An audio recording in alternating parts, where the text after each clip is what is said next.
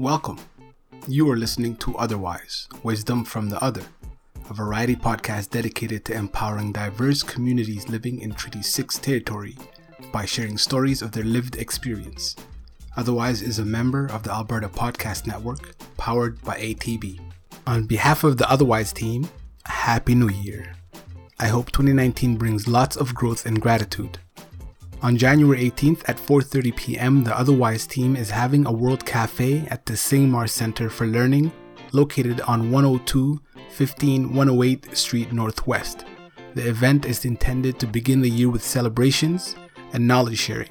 We hope to see you there. These veins run blood from Africa. Right. See, I was born in Africa. Right. I was fed Africa. Then I was torn from Africa. Parents fed up with Africa, so we fled Africa. Landed in a land far, far from Africa, and we have long forgotten that we are not from Africa. Right. We are Africa. Right. Remember, we come from a land where we were once kings and queens, where the trees use their vines and leaves as rosary. There are waterbeds embedded with the essence of life. And while the heavy I count sheep, the dormant souls of our ancestors resting in the Atlantic are carried on riverbeds back home. Hmm. And they say that imitation is the greatest form of flattery. Then would it not be vain for us to take our customs back since we put the art in artery? There is no reason to go searching for my history in hidden caves or baked clay buried deep.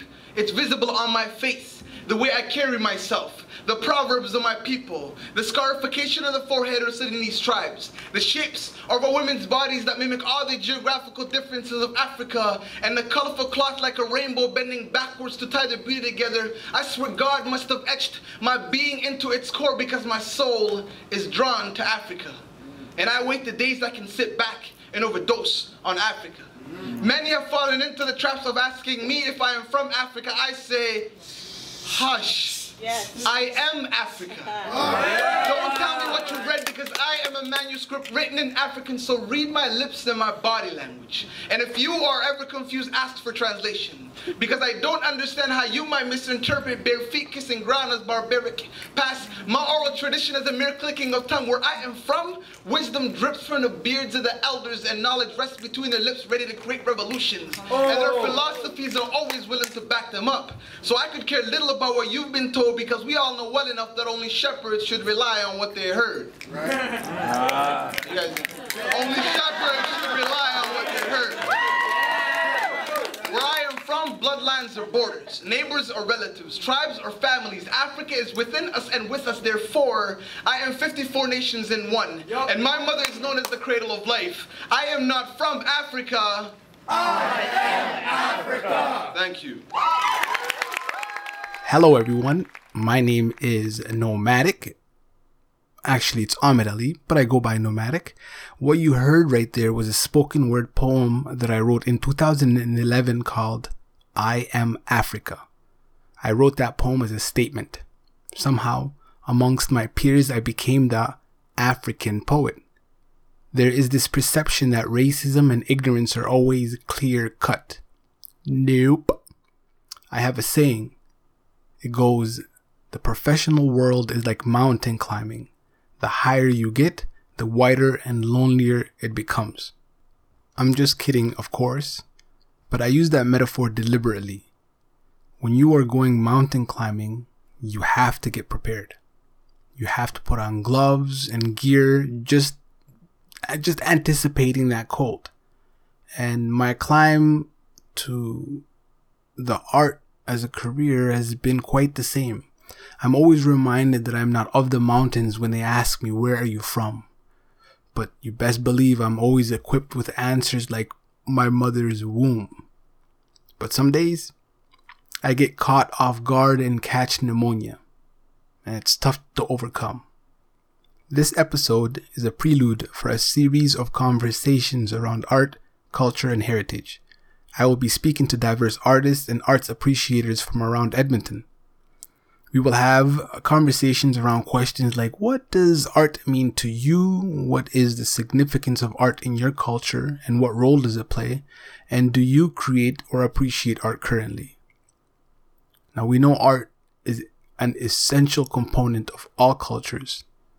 Arts, culture, and heritage are inseparable. Our cultures influence our art and vice versa.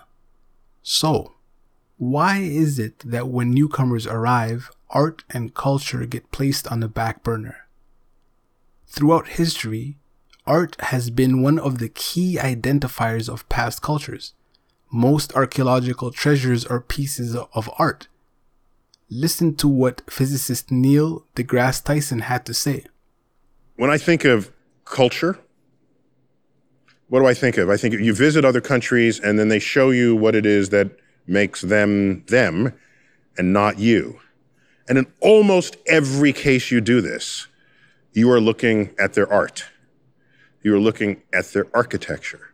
You are looking at aspects of their civilization that has been empowered by science and engineering. And so, for anyone to say, let us cut art for anything else, suppose they did that back in Renaissance Europe. What, what, would, what would Europe be without the support and interest in a thriving culture of art. Throughout these series of conversations, I hope to really dig deep, pun intended, to find the reasons why diversity is absent in most art scenes. The hustle is real when you're a newcomer, especially when you have obligations like rent and learning your third, maybe even your fourth language creating or appreciating art just is not an option. Personally speaking, my parents arrived with four children, three suitcases, and a lot of optimism. They did everything to help us thrive, but art was never in the picture. The truth is, you are either thriving or you're surviving. Art as a hobby or career is for people who have the mental and financial capacity. I would honestly consider myself an anomaly. You know, it may have taken me five years to learn the English language, but fortunately, I went to an art school where I got to join a theater program. I volunteered for dance. I played basketball. After I graduated, I attended Humber College in Toronto's Lakeshore campus to study comedy writing and performance. When my parents found out, they did their best to talk me out of it and laugh. You know, it might have worked, but I was too passionate. It was weird because I was stuck between this weird position where my community thought I was radical to think that art was a viable career option, and then the art community thought that I was radical because I thought art was a viable career option. but here I am now, not only do I consider myself an artist, I make my living from it. I use art to bond with my family. We paint, we sing, we dance, we tell stories together. Art has become such an integral part of my identity that I can't see life without it. I honestly can't see myself in a different career. And because of that, it got me really curious to think what my father wanted me to become and what he thinks of me now. So I waited up until 2 a.m. to give him a call all the way in Somalia. Assalamu alaikum, Abu. Wa alaikum wa. Um, or first I should say it in English, I wanted to ask you when I said that I wanted to do poetry or comedy as my career, what did you think? so su'aasha waxaa waaye markaa ku dhexe gabee arabe inaad suubiyo ama inaad shaxtiro inaad shaqo ama jaamacad ina u aado fikirkaada muxuu ahay ma fikirkay wuxuu ahaay waa ku faraxsanaayo maarata waxaas lahay koley nin waxa waaye doonayo maarata aayihiisa maarata ka talinaya oo maaragtay inuu rabo maaragtay qof walba adduunyadan qof walba waxbay ku takhasustaa mogta marka waa nin maarata raba inuu arrintaas ku takhasusto oo ka meel gaaro oo macnaha ka gaaro wax fiican kaga fiican.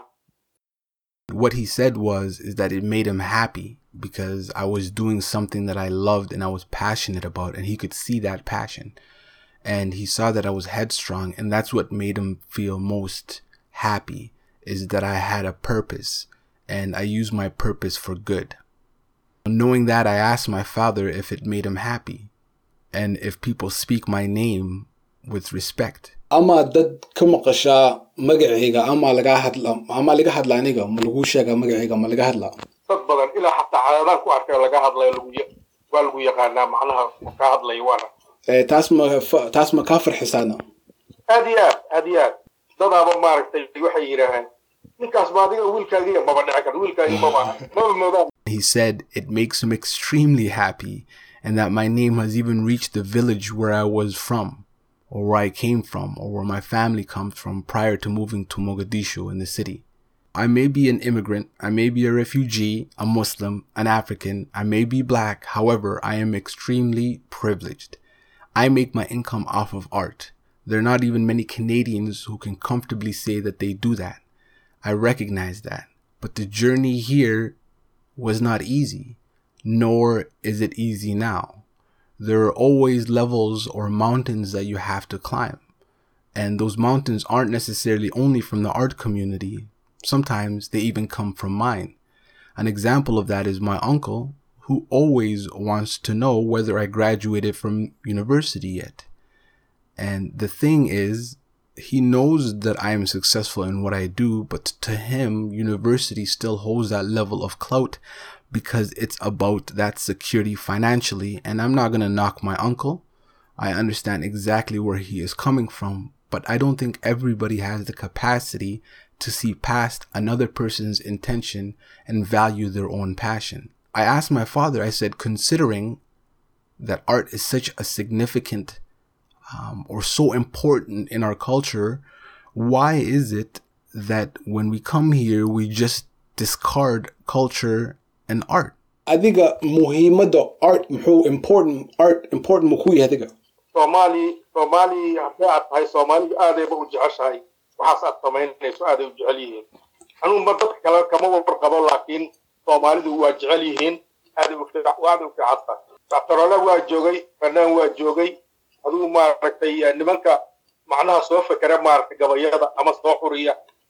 Maxaa dhaca meeshan waay oo soomaalida uga tageen art marka?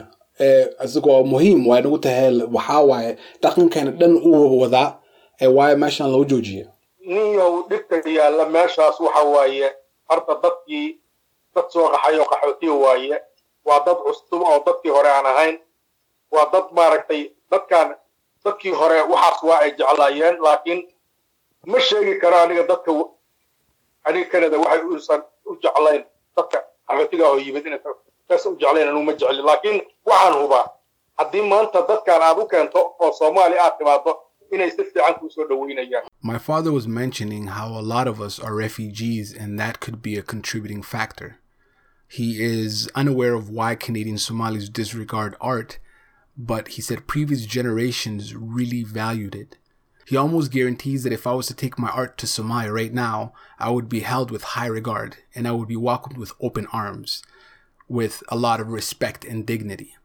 And it's funny how it works that way. It goes to show that the reason diverse artists rarely exist in art scenes are layered. But the truth is, even if a diverse artist wanted to enter the scene, there is the challenge of equity and inclusion. Before we even venture into the art community, let us talk about the type of art and artist we learn in school. Representation is important to identity and self worth and school often provide zero representation. When you see, read, or hear someone who looks and sounds like you, you are more inclined to participate and soak in the knowledge. Artist Mark Marvin hits this point eloquently in his TED Talk called Represent Diversity and Equity in Arts Education. I started to doubt myself.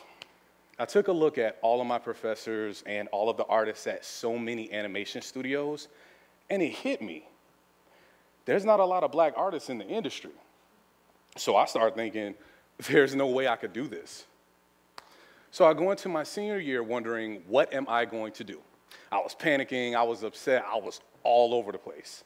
But something strange happened an artist named Donovan Howard applied to teach illustration at JU.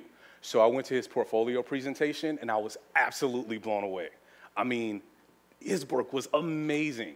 He was an animator at Disney and he worked on Treasure Planet, Fantasia 2000, and The Emperor's New Groove. And not only was all of his work phenomenal, but he's a black guy like me. So I said, wait, wait, wait. We're gonna have a black professor who's an artist and he's legit. Oh, you know what? I can't graduate this year. I'm sorry. We have to postpone that. I have to learn from this guy. And it was at that moment that I knew I could pursue my dreams as an artist. I mean, if he could do it, I knew I had a shot. I had a role model. And this is why I believe that diversity and equity in arts education is important. I spoke to my sister in law who studied musical theater in Florida about her experiences. She was born here in Edmonton, but her mother is a Vietnamese refugee who fled the war and arrived to Canada as a refugee. So I wanted to know if being Asian made a difference and if her mother supported her artistic endeavors. Well, I went to grade school, elementary school in Canada, and everyone in my class there was so there was so much diversity and I did I took it for granted. There was Megan who her family came from Ireland. There was Cara Monica, she was half Romanian, half um, Filipino. Ryan Pagliaros from Italy, you know. My best friend Sarah, she was she was from Portugal and you just grew up with so much I grew up with so much diversity and getting to know these people at a young age. And then when I moved to Florida for middle school, everyone was either white, black, Mexican, and I was Mm-hmm. the only Asian in my class mostly. And I was just shocked because I was like, wow, this is, this is different, you know? Did you have any instructors that were diverse?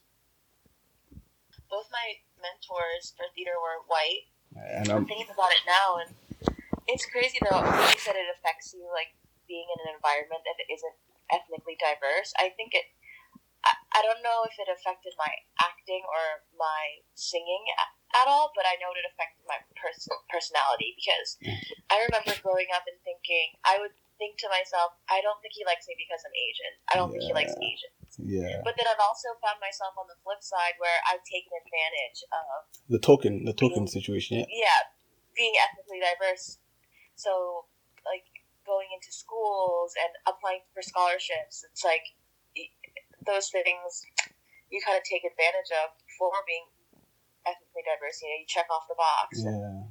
When I first started poetry, my older brother put it in my head that when I went into a space that was honestly, I think the median age was around 40 to 50, and they were all older white people. My brother said, They're not going to understand you. And I didn't know what he meant at first, but as I got older, I understood is because my lived experiences are different than uh, their lived experiences. And it did happen when I started to attend more events. Eventually, I became the African poet, and I had never Right. and I had never written about Africa at that time. So all of a sudden, here I am now. I'm conscious that I'm an African poet. Yet I'm not the one going around going, "Hey, what up, bird poet or river poet? Hey, what up, mountain poet?" It's that Yeah. as soon as you begin, or if I was to say, "Hey, why are you calling me African poet?" That's kind of discriminatory. That's it. I'm done as an artist because then they don't want me around anymore because I'm this diverse artist who's always worried about inclusion. You know, it's so it's it's Right. it's tricky. While speaking to Natasha, she said something that I wholeheartedly agree with. I don't think that going into things I ever thought like, oh, it's I don't have a chance because I'm Asian. I think it's because of hard work, dedication, and the time and commitment that you put into your art that makes you good.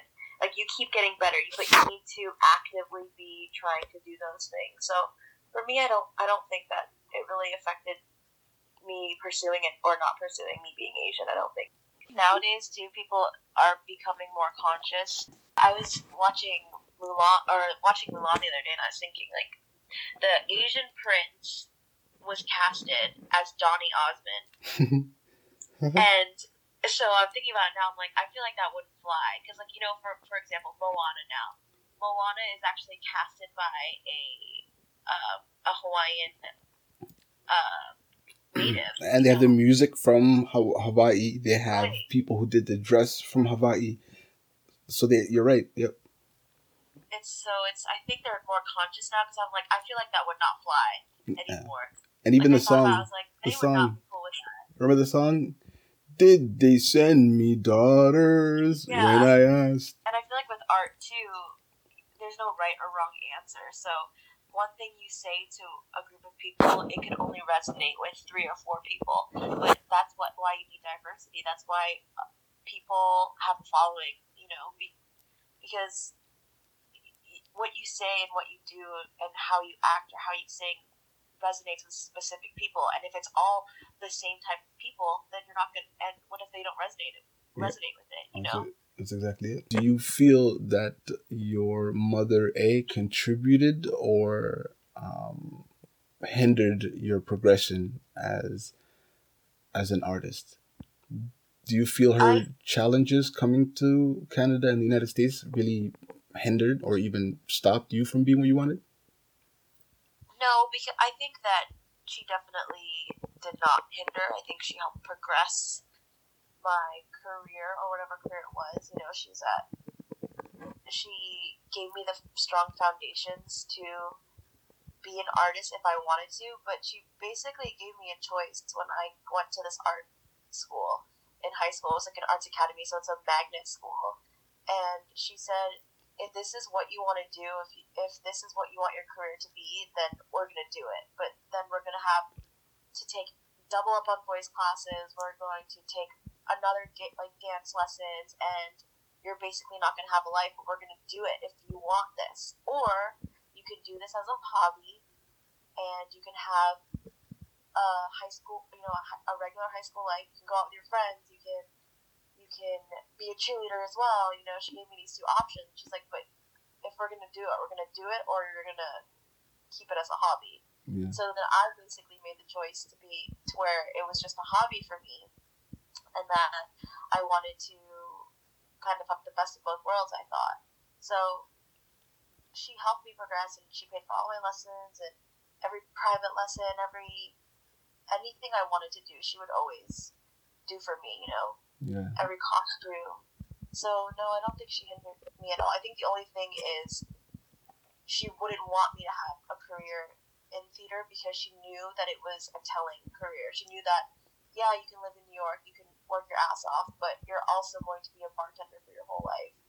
And back back then, I thought that was the word. I was like, wow, well, I don't want to be a bartender my whole life. I don't want to Mhm. be doing, you know. And I just thought it was the ultimate fail almost. You know, I just I didn't want to let her down. Yeah. I wanted to I wanted to be successful, and for me, success was money centric, and I. So I think in that sense a little bit, but not. Not because of diversity or not because of the struggles she faced. You got very lucky, honestly, and I, I'm very thankful as well. My parents, even though they were like, "No, you shouldn't do this. You shouldn't do this," they were never like, "We we will never talk to you again if you do this," or like, "Th- "If this is your choice, then don't." They- It was always like, "Hey, please go become a doctor, become an engineer." And I explained to them lightly. I said, "Listen, money does not equate happiness for me." I just want to say Right. thank you, uh, Natasha, for uh, taking this call. There are factors that we don't recognize play against us at times, and that is the whole purpose of this series is to really dig deep and find out the reasons why there is an absence of diversity and equity in art scenes. I am doing this series not only as a way of investigation, but to also empower the community so that we could collectively find strategies to circumvent this. Because if we want to establish ourselves as diverse entities and uh, diverse artists, we must bring our culture and our art with us. Otherwise, there's a stagnation that happens and our youth lose their identity. I'd like to thank my father and also my sister in law, Natasha Ponciano. Please make sure to go check out Natasha's Instagram and her website. Her website is www.natashagetslost.com and her Instagram is Natasha underscore gets lost. She describes herself as a traveling yogi. Her journeys are always interesting and reflective of someone who is grounded. Please don't forget that on the 18th of January, the Otherwise team is holding a World Cafe in the Singhmar Center for Learning, located at 10215 108 Street Northwest. That again is on January 18th at 4:30 p.m. Thank you very much for listening. This episode was produced by myself, Nomadic, aka Ahmed Ali. Kaz Mega made our theme music. I'd like to thank our partners Ribbon Rouge Foundation, Confident Camel, The Breath and Poetry, and Generation Shift. Our show is generously supported by the Edmonton Heritage Council. Otherwise is a proud member of the Alberta Podcast Network powered by ATB. To learn more about our show, visit www.otherwiseshow.com or follow us on Instagram and Twitter at Otherwise Show to stay in touch. If you like our show, please share and leave a review on Apple Podcast, Google, Stitcher, Spotify, or wherever you may get your podcasts. Ratings are always a surefire way to get us heard. And please keep in mind how we share stories is as important as who shares them. Have a wonderful day.